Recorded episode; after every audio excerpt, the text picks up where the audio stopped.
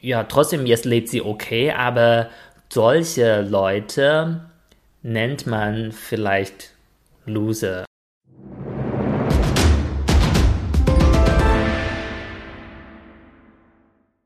不要让你的孩子输在起跑线上。 Wenn du auch nur Chinesisch verstanden hast, dann bist du hier richtig. Herzlich willkommen zu Süßsauer der China Podcast. Ich bin Steffen und mit mir am Mikrofon sitzt wieder einmal Hallo, ich bin Yang. Yang. Bevor du uns erklärst, was du gerade gesagt hast, äh, erzähle ich mal kurz über, was wir heute reden wollen, nämlich über Nachhilfe in China.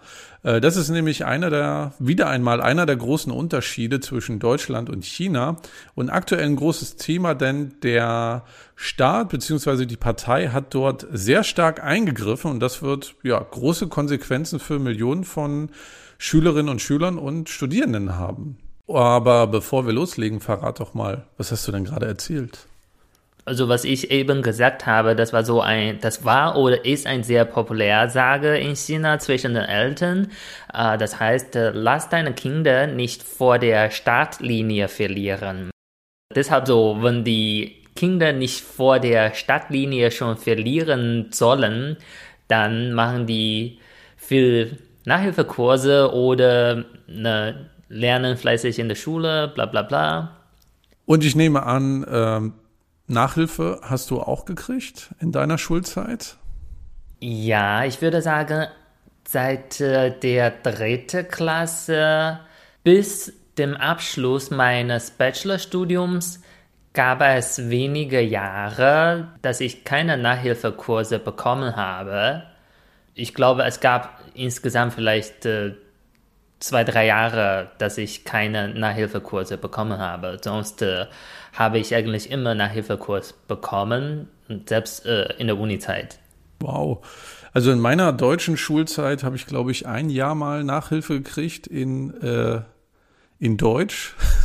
Dass ich jetzt was mit Kommunikation mache, hätte man damals nicht gedacht. Wir mussten in der Grundschule immer Diktate schreiben und da war ich immer schlecht. Aber irgendwann hat sich dann rausgestellt, meine Schrift war zu unleserlich und äh, äh, die Nachhilfe war aber nicht Schönschrift lernen, äh, aber irgendwie äh, hat das irgendwie bis zur neunten Klasse mit mir und Deutsch nicht so richtig funktioniert. Aber äh, ich nutze jetzt hier die allgemeine äh, Ausrede, die jeder Schüler nimmt, es lag am Lehrer oder der Lehrerin, nicht an mir. Das liegt immer an die Lehrer. Aber apropos schöne Schrift, so eine Kurse mh, könntest du heute immer noch machen.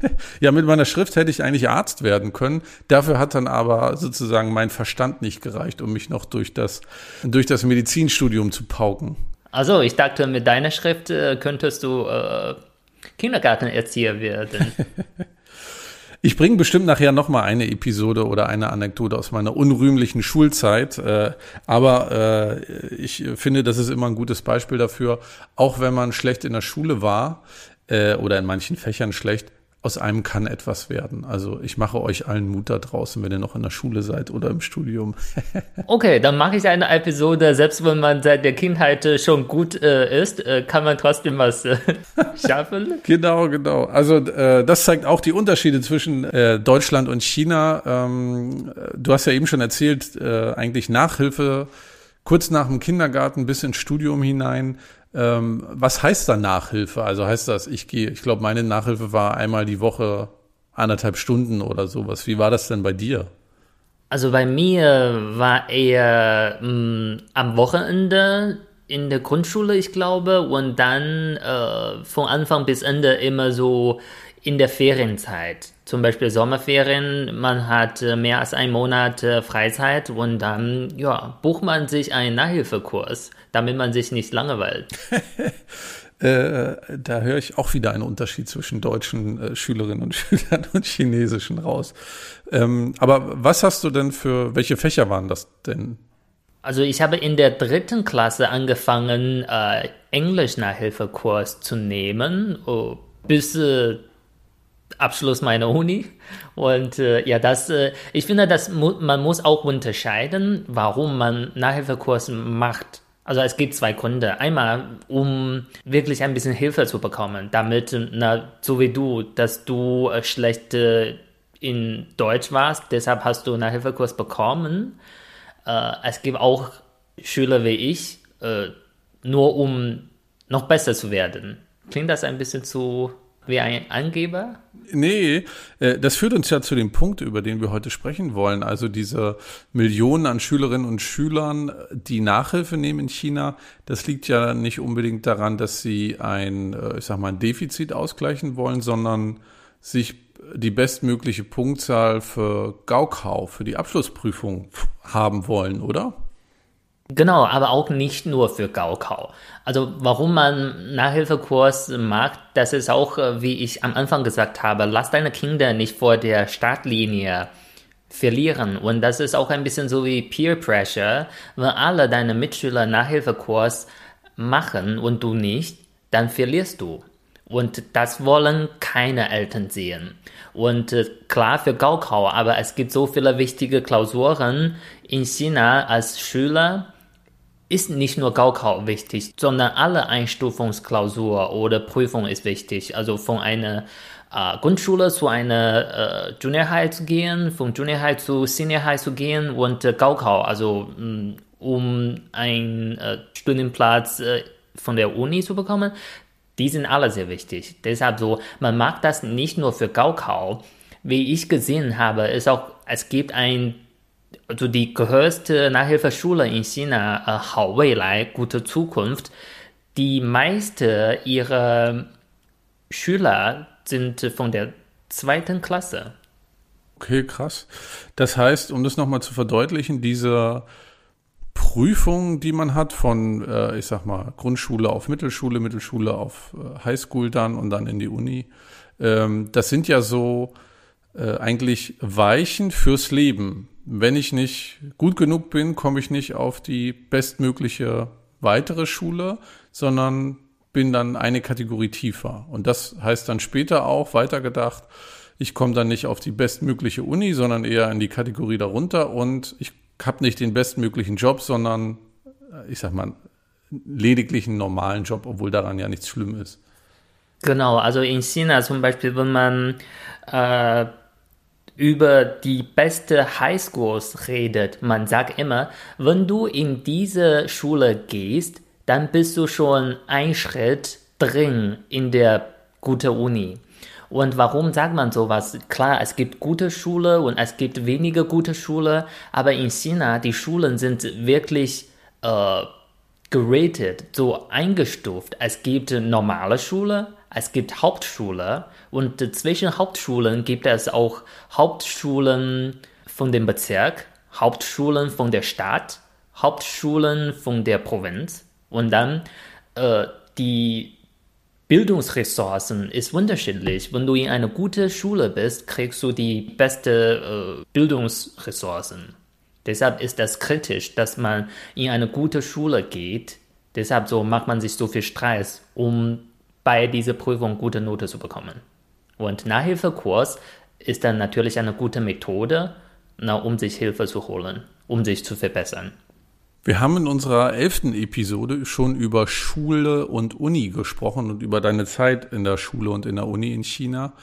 Und ähm, wenn ich mich richtig dran erinnere, und was ich auch mal selber erlebt habe, als ich in einem Restaurant in China saß. Und es war dann schon so 20 Uhr, glaube ich, 21 Uhr. Und neben dem Restaurant war eine Schule. Und aus dieser Schule kam immer noch äh, Lärm. Also man hat gehört, da sind Schülerinnen und Schüler drinne, die haben geredet, die haben gelernt, hatten vielleicht mal eine Pause. Aber es war in der Woche und schon so spät und das hat mich echt verwundert, weil hier in Deutschland ist ja sag mal, um 12 Uhr oder um 15 Uhr, 16 Uhr ist die Schule dann ja vorbei mit dem, mit dem Lernstoff. Genau, ich glaube eigentlich in China in der Grundschule, man hat Feierabend um 15.30 Uhr. Also eigentlich ziemlich früh. Aber ab. Äh, Für chinesische Verhältnisse. ja, vielleicht. Aber das ist auch vielleicht, viele Eltern finden das zu früh. Deshalb so, äh, die Kinder kriegen auch Nachhilfekurse, um diese Zeit zu verbrauchen. Wir haben jetzt gehört, man sitzt schon als Schülerin und Schüler normal lange im Unterricht und dann kommt halt noch Nachhilfe on top. Du hast gesagt, das ist am Wochenende bei dir gewesen für einfach, für Englisch. Aber wenn ich mich in mehreren Fächern verbessern muss, dann heißt das doch eigentlich, dass dann Nachhilfe auch unter der Woche angesagt ist, in den Abendstunden dann. Genau, also ich habe Glück gehabt, also im Vergleich zu manchen chinesischen Schülern. Ich habe nur am Wochenende und äh, Ferien Nachhilfekurse bekommen, aber es gibt tatsächlich Schüler, die jeden Tag was haben. Zum Beispiel in der Uni habe ich auch als Nachhilfelehrer gearbeitet und ich war bei einer reichen Familie und äh, dieser Junge hatte drei Nachhilfelehrer also wir drei waren Kommilitonen und äh, mit uns war dieser Junge jeden Tag äh, unter der Woche beschäftigt. Also jeden Abend kam ein von uns zu ihm und äh, macht bei ihm dann zu Hause Nachhilfekurse und zwar alle Fächer. Also er macht äh, vielleicht Hausaufgaben und wir haben ihn dann betreut. Also Englisch, Chemie, Physik, Mathe, Politik, äh, ja, alles. Krass, also es klingt ja so, als hätten da schon Schülerinnen und Schüler mehr als eine 40-Stunden-Woche, also mehr als äh, wir arbeiten müssen. So klingt das. Ich würde sagen, alle haben mehr als äh, 40 Stunden Woche, weil selbst ohne Nachhilfekurse, na, wie ich äh, in unserer Schulfolge gesagt habe, in der Highschool waren das äh, 7 Uhr bis vielleicht 21 Uhr na, und äh, sechs Tage pro Woche und noch ein Halbtag am Sonntag. Ja. Was macht das denn mit den Schülerinnen und Schülern? Also ist das so, alles klar, ich muss jetzt bis äh, Gaukau, ne, die, äh, die zehn, zwölf Jahre halt so lange lernen äh, und dann weiß ich danach, hat sich's dann ausgezahlt oder ähm, führt das halt auch zu Leuten, die dann sagen, ich steige jetzt hier aus oder der Druck ist zu groß oder trotz Nachhilfe schaffen sie es dann nicht. Wie hast du das so wahrgenommen? Meine Wahrnehmung ist, die Eltern und Lehrer zumindest versuchen die alle, dir diese Gedanken zu geben, dass man bis Gaukau fleißig lernt und äh, dass sich danach alles äh, lohnen wird. Zum Beispiel, äh, ich glaube, eine Lehrerin von mir hat uns immer gesagt, wenn du fleißig lernst und gute Note bei Gaukau bekommst und dann du brauchst lebenslang nie wieder lernen, was nicht ganz stimmt, weil das habe ich geglaubt und dann in der Uni war ich äh, die ersten ein, zwei Jahre so schlecht, weil ich nie wieder lernen wollte. Und aber es gibt auch Leute, die die sagen irgendwann, na, das ist mir zu viel, das ist mir zu stressig, ich steige aus. Aber darüber haben wir auch mal gesprochen, nämlich, das kostet viel mehr in China, wenn du wirklich aussteigst. Zum Beispiel, meine Schwester, die war nicht in der Uni, sondern nach der Junior High hat sie gesagt, nee, ich will nicht weitermachen, also nach neunten Klasse. Dann war sie bei einer sozusagen äh, Fachhochschule und äh, hat dort fünf Jahre studiert. Ja, trotzdem jetzt lebt sie okay, aber solche Leute nennt man vielleicht Loser. Also das ist nicht, dass ich böse bin, sondern die, die Eltern dann, die beurteilen dich so, als ob du versagt hast. Wenn ihr mehr erfahren wollt über Schule und Universität in China, dann hört einfach in unsere elfte Folge rein. Da haben wir ausführlich über das Thema gesprochen. Ich fasse mal zusammen, was wir gerade gehört haben. Es ist so ähm, großer Druck, nicht nur in der Schule, auch mit Nachhilfe, möglichst immer die Beste oder der Beste zu sein damit sich halt dann über äh, die Zugänge zur ja, besten Mittelschule, besten Highschool, besten Uni dann auch äh, so ja, Karrierenetzwerke ergeben. Also du hast auch mal erzählt, Vitamin B ist immer ganz wichtig, Beziehung. Und ja, je besser ich bin, äh, desto in desto, ich sag mal, exklusivere Netzwerke komme ich ja auch rein. Das habe ich so auch wahrgenommen bei dem, was ich gelesen habe. Genau, und äh, dieser Streit fängt wirklich in der Grundschule schon an, äh, nämlich also wenn man vom Kindergarten in Grundschule geht, braucht man keine Prüfung, aber man geht nur zu einer Schule in dem Bereich, wo man sich befindet. Aber wenn du in einem Bereich befindest, wo nur schlechte Schulen gibt, dann die Eltern wollen das nicht. Die versuchen immer durch ihr äh, eigenes Netzwerk zu schaffen oder durch so eine Zuzahlung, dass du trotzdem in eine gute Schule gehst, und was ich, was ich auch gelesen habe, was damit zusammenhängt mit einem sagen wir, guten Schulabschluss, ist der Zugang zu Hukou, also die, äh, die Erlaubnis, in einem bestimmten Ort zu wohnen. Und äh, was ich so wahrgenommen habe, wenn ich die Chance habe, in, ich sag mal, Beijing, Shanghai, in den größeren Metropolen zu leben, dann ist das Sozialsystem besser, Infrastruktur besser und äh, natürlich auch die Jobmöglichkeiten sind besser. Also, das kann ich dir nur bestätigen. Nämlich, wenn du mit äh, Peking-Hukou geboren wurdest, du hast schon das größte Glück deines Lebens. Äh, nicht nur, dass dein Ausweis-ID mit äh, 110 anfängt.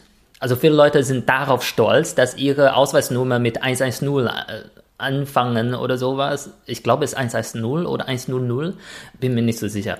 Äh, aber zum Beispiel mit äh, Uni-Zugang, wenn du in Peking geboren wurdest und da dein Hukou hast, hast du viel, viel größere Chance, in eine der besten Uni zu gehen, als ein Kind, das in äh, Tibet geboren wurde.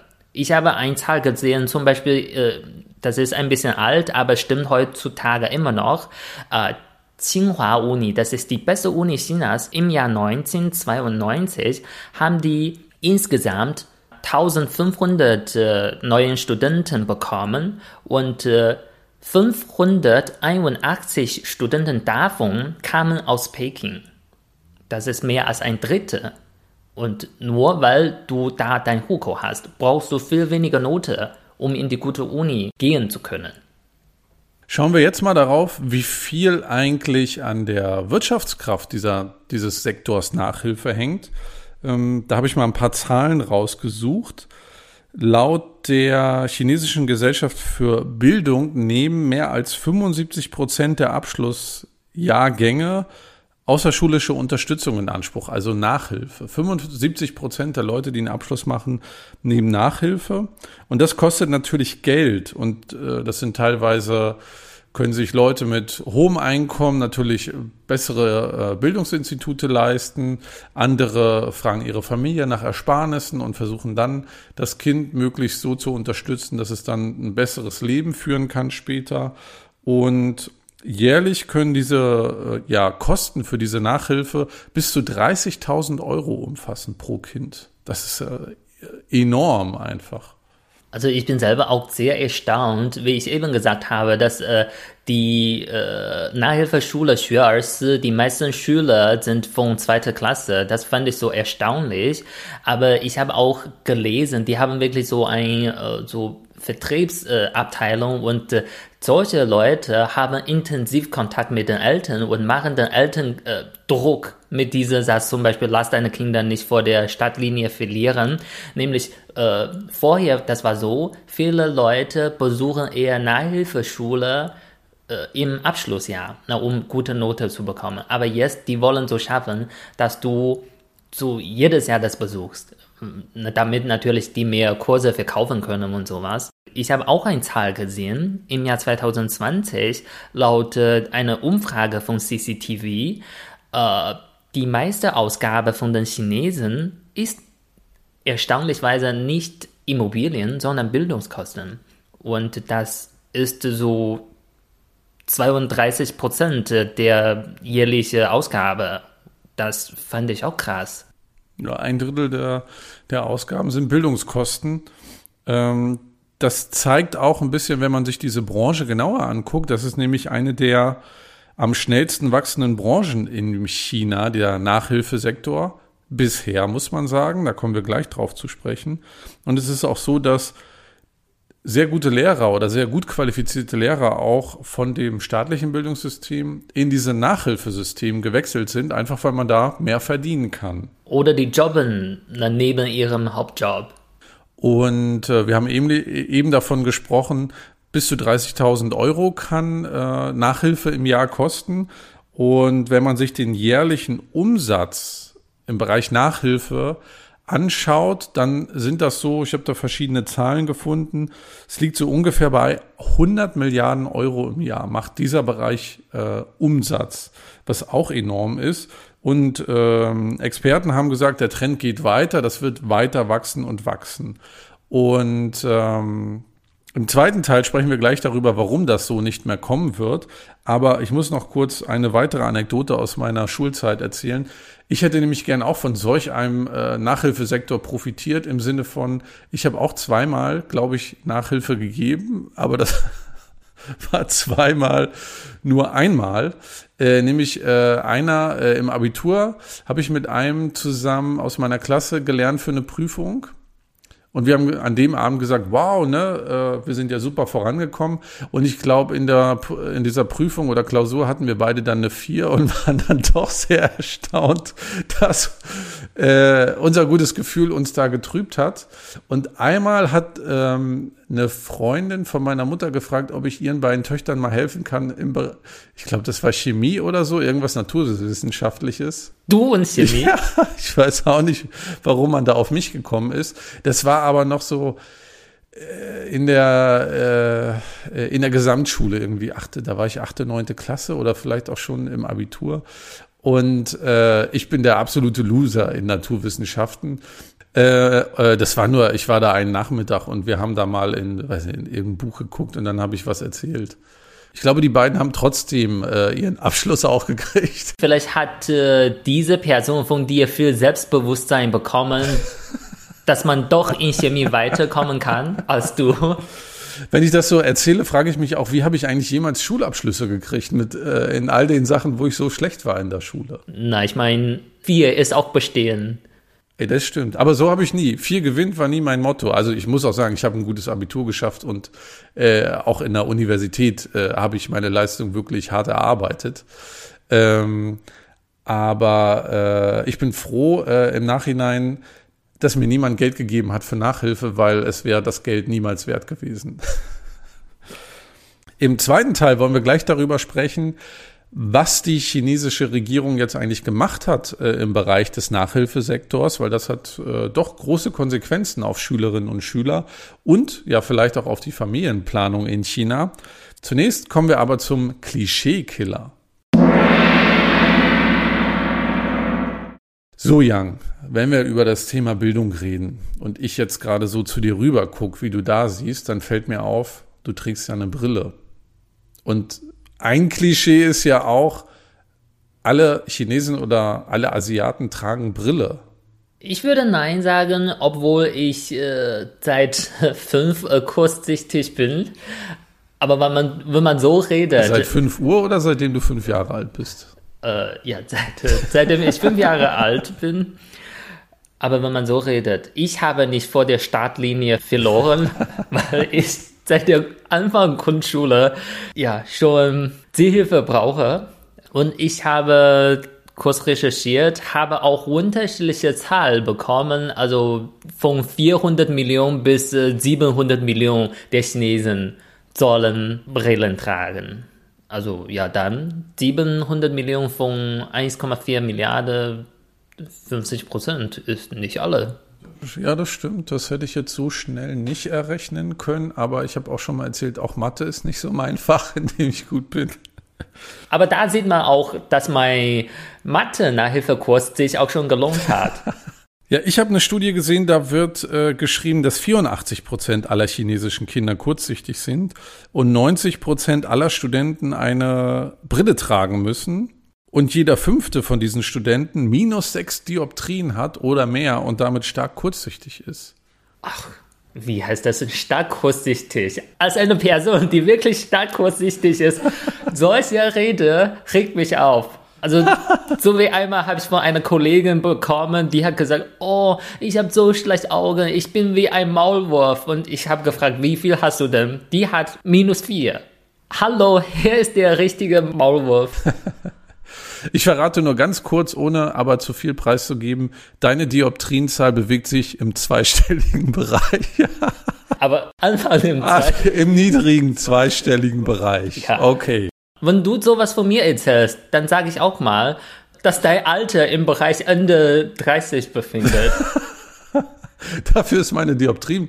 Ich war vor ein paar Monaten beim Augenarzt. Meine Dioptrienzahl ist bei minus 0,25 in meinem hohen Alter. Also, das ist schon mal richtig stark. Okay, und von meinem Augenarzt habe ich nur die Kommentar bekommen, dass ich extrem trockene Augen habe. Ach Mensch, guck mal, trotz deiner äh, schlechten Augen bist du so weit gekommen und trotz meiner guten Augen habe ich in der Schulzeit so viele, so viele schlechte Erlebnisse gehabt. Ja, und ich muss sagen, fast blinde Augen können auch strahlen. ja, meine sind schon trüb. Ja, warum ist das eigentlich so mit der Brille? Ähm, da gibt's eine, äh, habe ich auch eine Studie zugefunden, dass es vor allen Dingen daran liegt, jetzt speziell auf China betrachtet, dass äh, es ein ständiges Fokussieren ist auf Bildschirme oder auf, äh, ja, auf Bücher, auf Hefte, halt im, im, im Kurzbereich. Und dass das halt Auswirkungen hat und dieses viele Lernen halt auch dazu beiträgt, dass man die Wahrscheinlichkeit höher ist, dass man eine Brille trägt und dass äh, die Schülerinnen und Schüler zu wenig mal in die Ferne gucken, den Blick schweifen lassen, mal die Gedanken auch loslassen. Trotz deiner dramatischen Geste kann ich das auch nur bestätigen. Also in der Schule hat man zum Beispiel zwischen jedem Kurs, äh, zwischen jedem Unterricht zehn Minuten Pause, aber die richtige gute Schüler, die stehen nie auf. Die bleiben sitzen und lernen weiter. Deshalb die Augen haben sich fast niemals eine Pause gegönnt und äh, ist schon anstrengend für die Augen. Ja, guck mal, da habe ich es richtig gemacht. In der Schule habe ich dann immer aus dem Fenster geguckt. Wenn ich dann mir dachte, oh, puh, das ist jetzt nicht so mein Thema, sag mal Arithmetik oder Stochastik oder so. Oder irgendwas in Chemie. Und dann war, hatten wir immer so Fensterfronten, da konnte man gut rausgucken und so ein bisschen Bäume und Vögel angucken.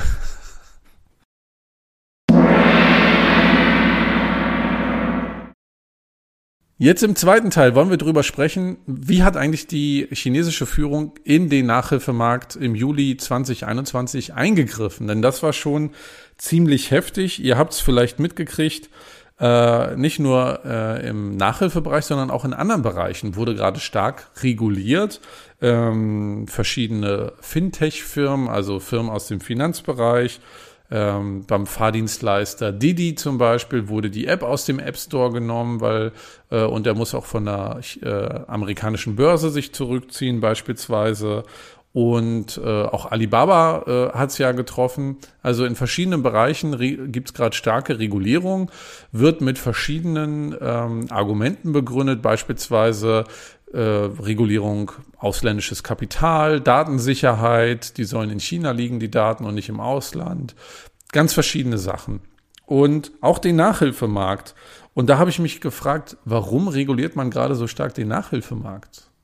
Ja, ich würde sagen, es gibt unterschiedliche Gründe. Ne? Offizielle Gründe dafür sind, äh, ich habe viel gelesen, die Regierung haben gesagt, die Schüler haben zu viel Belastung in der Schule und dass solche Nachhilfekurse die Chancengleichheit äh, gestört hat. Das stimmt auch, weil je besser ne, die Nachhilfelehrer sind, desto teurer sind solche Kurse.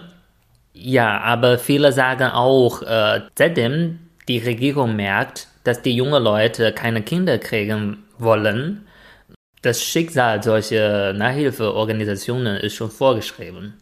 Weil na, die jungen Leute wollen keine Kinder bekommen, weil die Erziehungskosten zu teuer ist. Und dazu gehört äh, auch Nachhilfekurs.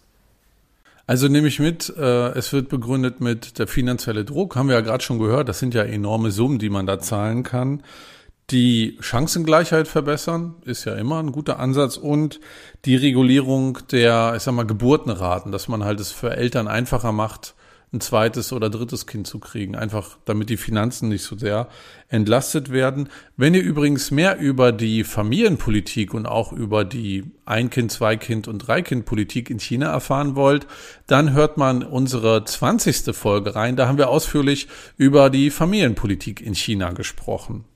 Und mir ist noch was eingefallen. Es gibt äh, meiner Meinung nach auch einen anderen Grund, warum man diese Nachhilfekurse reguliert, ist nämlich, dass China mehr äh, Berufsausbildung fördern möchte. Wie ich eben von meiner Schwester erzählt hatte, man schämt sich sehr stark, wenn man eine Berufsausbildung kriegt. Und deshalb so alle Leute, für die kam nicht in Frage, dass man eine Berufsausbildung macht, sondern man will immer in die Uni gehen. Und deshalb verliert man auch in China viel Arbeitskraft na, als Techniker und sowas.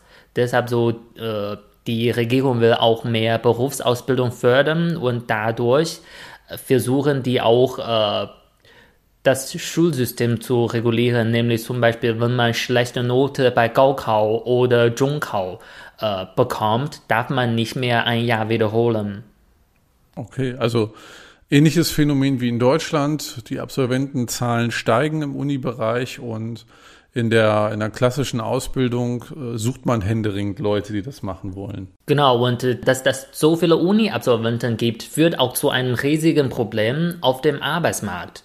Zum Beispiel dieses Jahr, diese Arbeitslosigkeit von Uni-Absolventen ist äh, stark gesteigert, weil dieses Jahr eine Rekordzahl von, ich glaube, mehr als 9 Millionen Uni-Absolventen gab. Jetzt wollen wir mal drauf blicken, was hat da eigentlich die chinesische Führung reguliert in dem Markt?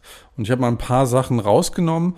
Also demnach darf es künftig keine Nachhilfe mehr für Schülerinnen und Schüler geben während der Ferien und Wochenenden. Also das, was du vorhin erzählt hast, was du ja erlebt hast, darf nicht mehr stattfinden. Auch ist die Nachhilfe generell verboten für Kinder unter sechs Jahren, wo ich mich gefragt habe, gibt es auch in der, im Kindergarten schon Nachhilfeunterricht? Oh, du hast die richtige Person gefragt. Ich habe immer noch gedacht, mein Neffe ist im Kindergarten und äh, äh, er kriegt momentan vier Tage pro Woche Nachhilfekurse nach dem Kindergarten und soll demnächst fünf Tage kriegen.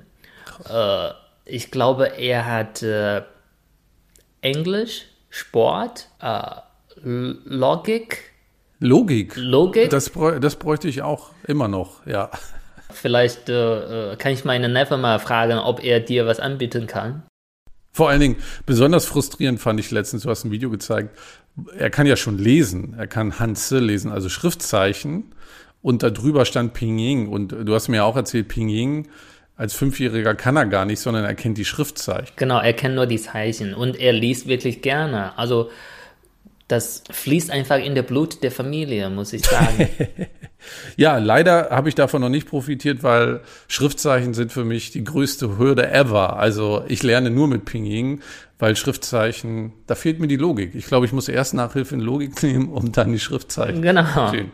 Gott, es wird immer trauriger. Erst habe ich von meiner Schulzeit erzählt und jetzt soll mir ein Fünfjähriger Nachhilfe geben. Aber zumindest kann er dir äh, bei Chinesisch nachhelfen. Das stimmt. Weil er ich glaube, er kennt schon mehr als 1000 Zeichen mit fünf.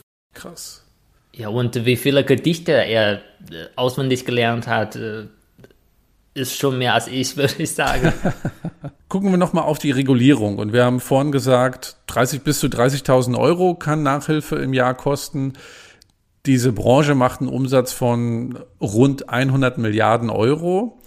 Aber die Regierung hat jetzt beschlossen, dass diese außerschulischen Bildungsangebote gemeinnützig sein müssen. Das heißt, sie dürfen keinen Gewinn mehr erwirtschaften und sie dürfen generell kein Kapital mehr an Börsen haben. Das heißt, ein paar davon sind anscheinend börsennotiert, die müssen wieder weg von der Börse und eigentlich das ganze Geschäftsmodell wird jetzt komplett ja, umgedreht. Sie müssen jetzt auf äh, gemeinnützig sein und können nicht mehr Gewinne erwirtschaften. Ja, manchmal frage ich mich auch, was das für die Leute bedeutet, die in dieser Branche arbeiten, weil äh, es gibt, wie ich weiß, mehr als äh, zwei Millionen Leute, die als Nachhilfelehrer arbeiten. Und das ist nur Nachhilfelehrer für Schulenfächer. Zwei Millionen, krasse Zahl. Und was sollen die jetzt machen, wenn ihre Arbeitsgeber keinen Gewinn machen dürfen? Genau, und diese ja doch sehr ähm, überraschende Entscheidung äh, hat auch natürlich dazu geführt, dass die Bildungsunternehmen, die bereits an der Börse waren, auch an der amerikanischen Börse, dort ist der Kurs dieser Unternehmen um mehr als 90 Prozent eingebrochen nach dieser Entscheidung. Also ein, äh, das hatte auch Konsequenzen auf verschiedene andere Börsen, äh, in Hongkong beispielsweise, aber auch in Shanghai und Shenzhen. Und äh, ich habe gelesen, Bloomberg schätzt, dass bis zu 1,5 Milliarden Dollar an Aktienwert vernichtet wurden aufgrund dieser Entscheidung. Also weil diese Unternehmen einfach äh, kein Geschäftsmodell mehr haben wie vorher und deswegen äh, einfach die Aktienkurse so eingebrochen sind. Ja, da sieht man auch, wie stark die Politik die Wirtschaft äh, betrifft, auch wie mit Didi, ne? die haben auch viel verloren. Absolut. Ich frage mich jetzt aber, ist damit eigentlich das Grundproblem, über das wir am Anfang gesprochen haben, gelöst? Also das Thema, ich will ja eine gute Note in Gaukau haben und äh, mein Kind die bestmögliche Ausbildung gewährleisten. Wie wird das jetzt gemacht, wenn die Angebote bei Nachhilfe so stark reguliert werden oder eingeschränkt werden ja auch? Ich finde, dass der Nachhilfemarkt so stark äh, sich entwickelt hat. Es gab natürlich einen Grund, weil die Leute die Bedürfnisse haben. Und deshalb, solange diese Einstellung noch da bleibt, dass ich immer noch sehr, sehr gute Note kriegen muss, um eine gute Zukunft zu kriegen, dann das verändert sich nichts, wenn nur kein Nachhilfekurs gemacht werden dürfte. Weil dann versucht man irgendwie einen anderen Weg zu gehen, um trotzdem Nachhilfekurs zu bekommen. Und äh, ich habe dir auch ein Video gezeigt, äh, wie die Polizei in ein äh, Klassenzimmer eingebrochen haben, wo dort äh, Nachhilfekurs stattgefunden hat. Das fand ich auch krass. Genau, die haben den Lehrer dann da rausgezogen. Ne? Ich habe nicht verstanden, was sie gesagt haben, aber es war ungewöhnlich, wenn es ums Thema Nachhilfe geht, so eine Bilder zu sehen. Du hast mir aber auch erzählt, dass ja, die, wenn die Kinder jetzt nicht in der Nachhilfe sind, sie ja betreut werden müssen in der Zeit. Das heißt, es hat ja auch Konsequenzen für Eltern und Großeltern. Genau, also äh, wenn man keinen Nachhilfekurs kriegt, das bedeutet natürlich, dass die Eltern oder Großeltern mehr Zeit, äh, sich mehr Zeit für die Kinder nehmen müssen. Deshalb so hat die Regierung auch versucht, äh, dass die Schulzeit verlängert wird. Also nicht durch Unterrichten, sondern Betreuung nach der Schulzeit dass die Lehrer trotzdem in der Schule bleiben und äh, sich irgendwie mit den Kindern beschäftigen. Und selbst in der Ferienzeit. Deshalb so viele Lehrer sind gerade super unglücklich. Ich habe auch ein Beispiel, nämlich mein Neffe. Äh, eigentlich sollte er dieses Jahr kein Schulferien haben. Weil so der Kindergarten hatte trotzdem auf, damit die Kinder trotzdem zu Kindergarten gehen konnten. Ich nehme mal an, man macht sowas, damit die Eltern, die vollzeitig arbeiten und keine Zeit für die Kinder haben, irgendwie schaffen können, dass die Kinder betreut werden. Ja, ist spannend zu sehen, dass man halt, äh, das haben wir auch in der Episode über, über, als wir über Familienpolitik gesprochen haben, da werden jetzt verschiedene Hebel umgelegt, um halt äh, ein Problem, hier jetzt speziell, sie wollen mehr Geburten haben, zu lösen. Aber äh, ob das schon reicht, wird sich dann in ein paar Jahren erst zeigen. Oder ob das die richtigen Hebel waren. Hier in Deutschland ist es ja auch so, dass man sagt, äh, Kinder sind sehr teuer, deswegen kann man nicht, also deswegen können sich viele nicht mehr mehr als ein Kind leisten, wenn überhaupt. Genau, und ich finde so, eine Politik braucht auch Zeit, um wirken zu können. Deshalb so vielleicht nach ein paar Jahren äh, sehen wir erst, wie diese Politik äh, funktioniert hat. Momentan sieht man eher vielleicht nur Beschwerde von den betroffenen Leuten und äh, Nebenwirkungen und sowas. Äh, ich habe auch online irgendwas gesehen, circa 90 Prozent der Mitarbeiter von Bildungsabteilung äh, bei Dance, das ist die Firma von äh, TikTok, entlassen wurde. Das war so eine krasse Nachricht. Das ist eigentlich ein so äh, eine Unterfirma, die sich stark entwickelt hat, weil das wurde im März oder April 2020 begründet mit 100 Leute und äh, April dieses Jahr, es gab dann circa 10.000 Mitarbeiter. Ich kann mir nicht vorstellen, dass äh, 90% davon, also 9.000 Leute wurde entlassen auf einmal. Finde ich ein bisschen unrealistisch. Aber durch äh, die äh, Nachrichten und sowas konnte ich nicht wirklich feststellen, ob tatsächlich 9000 Leute entlassen wurde. Aber auf jeden Fall viele. Ja, also wird spannend zu sehen, was jetzt diese Entscheidung im Juli 2021 dann für Konsequenzen hat. Um mal den Blick so ein bisschen zu erweitern, schauen wir mal nach Südkorea. Denn Südkorea stand auch vor einem ähnlichen Problem. Hohe Bildungskosten, niedrige Geburtenraten, hoher Leistungsdruck.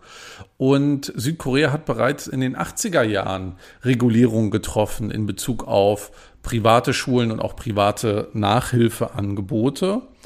Und ähm, da auch mit dem Argument, um Bildungschancen äh, gerade für sozial schwächere Schichten anzugleichen. Knapp zehn Jahre wurde dieses Verbot aufrechterhalten, also in die 90er Jahre hinein.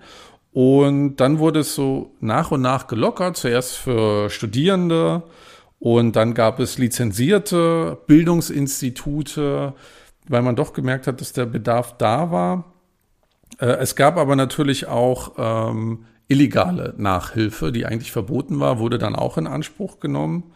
Und das führte dazu, dass es jetzt 2020, also 40 Jahre nach diesem Verbot, mehr als 70.000 Nachhilfeinstitute in Südkorea wieder gibt. Das heißt, man hat gesehen, äh, es ist doch ein Bedarf da. Die Regeln wurden auch nach und nach aufgeweicht. Es wurde aber auch reguliert, dass es keine überteuerten Preise geben darf. Auch die Zeiten, wann Nachhilfe gegeben wird, wurden reguliert, haben wir ja eben auch am Beispiel von China gesehen.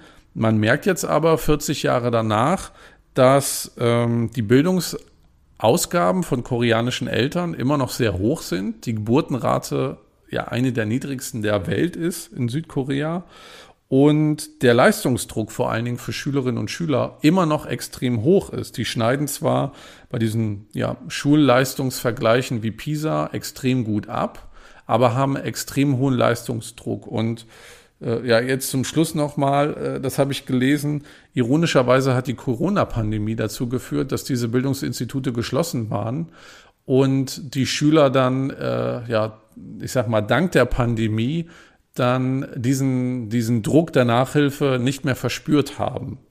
Ja, also bezüglich Südkorea habe ich auch ein bisschen gelesen. Ja, ich finde, na, man sieht auch, dass die ähnliche Politik durchgeführt haben und äh, dass zumindest in Südkorea das nicht so gut funktioniert hat. Also zum Beispiel die Eltern haben auch äh, demonstriert, weil trotz dieser Verbote die reiche Leute können trotzdem Nachhilfekurse bekommen. Äh, dann diese Chancengleichheit wurde nicht gewährleistet durch so eine Politik. Und äh, heutzutage, na, diese Verbote äh, gibt's nicht mehr und äh, habe ich gesehen, circa 75 Prozent äh, der Schüler in Südkorea besuchen Nachhilfekurse, ähnlich wie in China. Ne? Und äh, zwar 83,5 Prozent der Grundschüler haben Nachhilfekurse. Dann auch so wie in China nehme ich an, Südkoreaner glauben auch, lass deine Kinder nicht vor der Startlinie verlieren. Vielleicht. Ja, absolut. Also ähm, spannend, wieder von dir die Einblicke zu kriegen, wie du das so erlebt hast und was du gerade so wahrnimmst. Und ja, wir werden das Thema im Auge behalten und mal schauen, wie sich das so weiterentwickelt. Ja, und äh, bezüglich deiner Nachhilfekurse in Logik und äh, Chinesisch können wir nochmal abstimmen. Ja, ich freue mich da auf ein Angebot, auf jeden Fall. ja, und gegebenenfalls äh, beziehe ich meinen Neffe ein. Ich freue mich auf Nachhilfe von einem Fünfjährigen, absolut. Dann kommen wir jetzt noch zum Abschluss der heutigen Ausgabe zum Wörterbuch.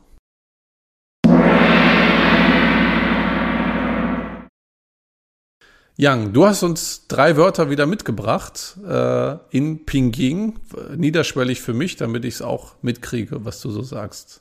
Ja, ich denke, äh, die Wörter kennst du eigentlich schon alle. Also du bist auch schon auf einem guten Niveau in Chinesisch. Zwar nicht besser als mein Neffe, aber. Sag mal das erste Wort jetzt hier, bevor es noch peinlicher wird für mich. Äh, heute reden wir über Nachhilfeschule und deshalb habe ich drei Wörter von den Schulen mitgebracht, nämlich Grundschule, Mittelschule oder so Highschool nennt man in China, Middle School und Uni.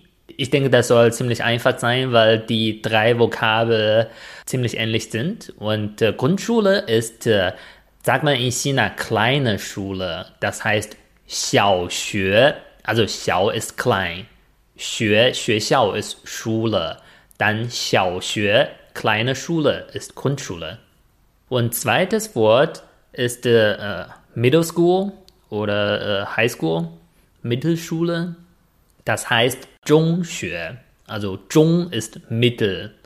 Mittelschule Zhongxue. Zhongxue, Middle School, äh, beinhaltet äh, Junior High und Senior High, also von 7. bis 12. Klassen. Nach der 12. Klasse geht man in die Uni und äh, Uni ist äh, Da also große Schule ist Uni. Da ist groß. 大学 ist Uni. So, hast du alle drei Wörter beherrscht? Ja, Ich habe für mich selber mitgesprochen.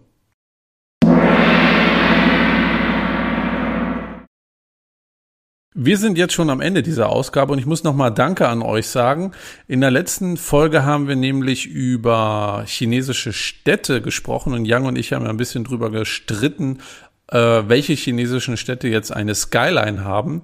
Und wir haben euch ja aufgerufen, Fotos von chinesischen Städten zu schicken und da sind wirklich äh, sehr coole Sachen äh, zusammengekommen, wirklich sehr schöne Panoramen. Die findet ihr bei uns auf Instagram, China-Podcast. Und äh, ja, ich äh, möchte mich auch bei euch bedanken, dass äh, ihr so viele Bilder geschickt habt. Das zeigt auch, dass ihr auch der Meinung seid, dass chinesische Städte doch äh, Silhouette haben. das zeigt, ich habe recht, Steffen nicht.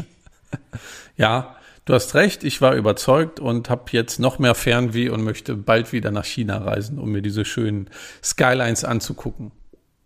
Wenn dir Süßsauer der China Podcast gefallen hat, dann empfehle ihn bitte weiter. Hinterlasse uns beiden auch gern eine positive Bewertung für unseren Podcast und weitere Informationen und Links findest du wie immer in den Shownotes dieser Ausgabe. Und eine neue Folge kriegst du immer am letzten Wochenende im Monat.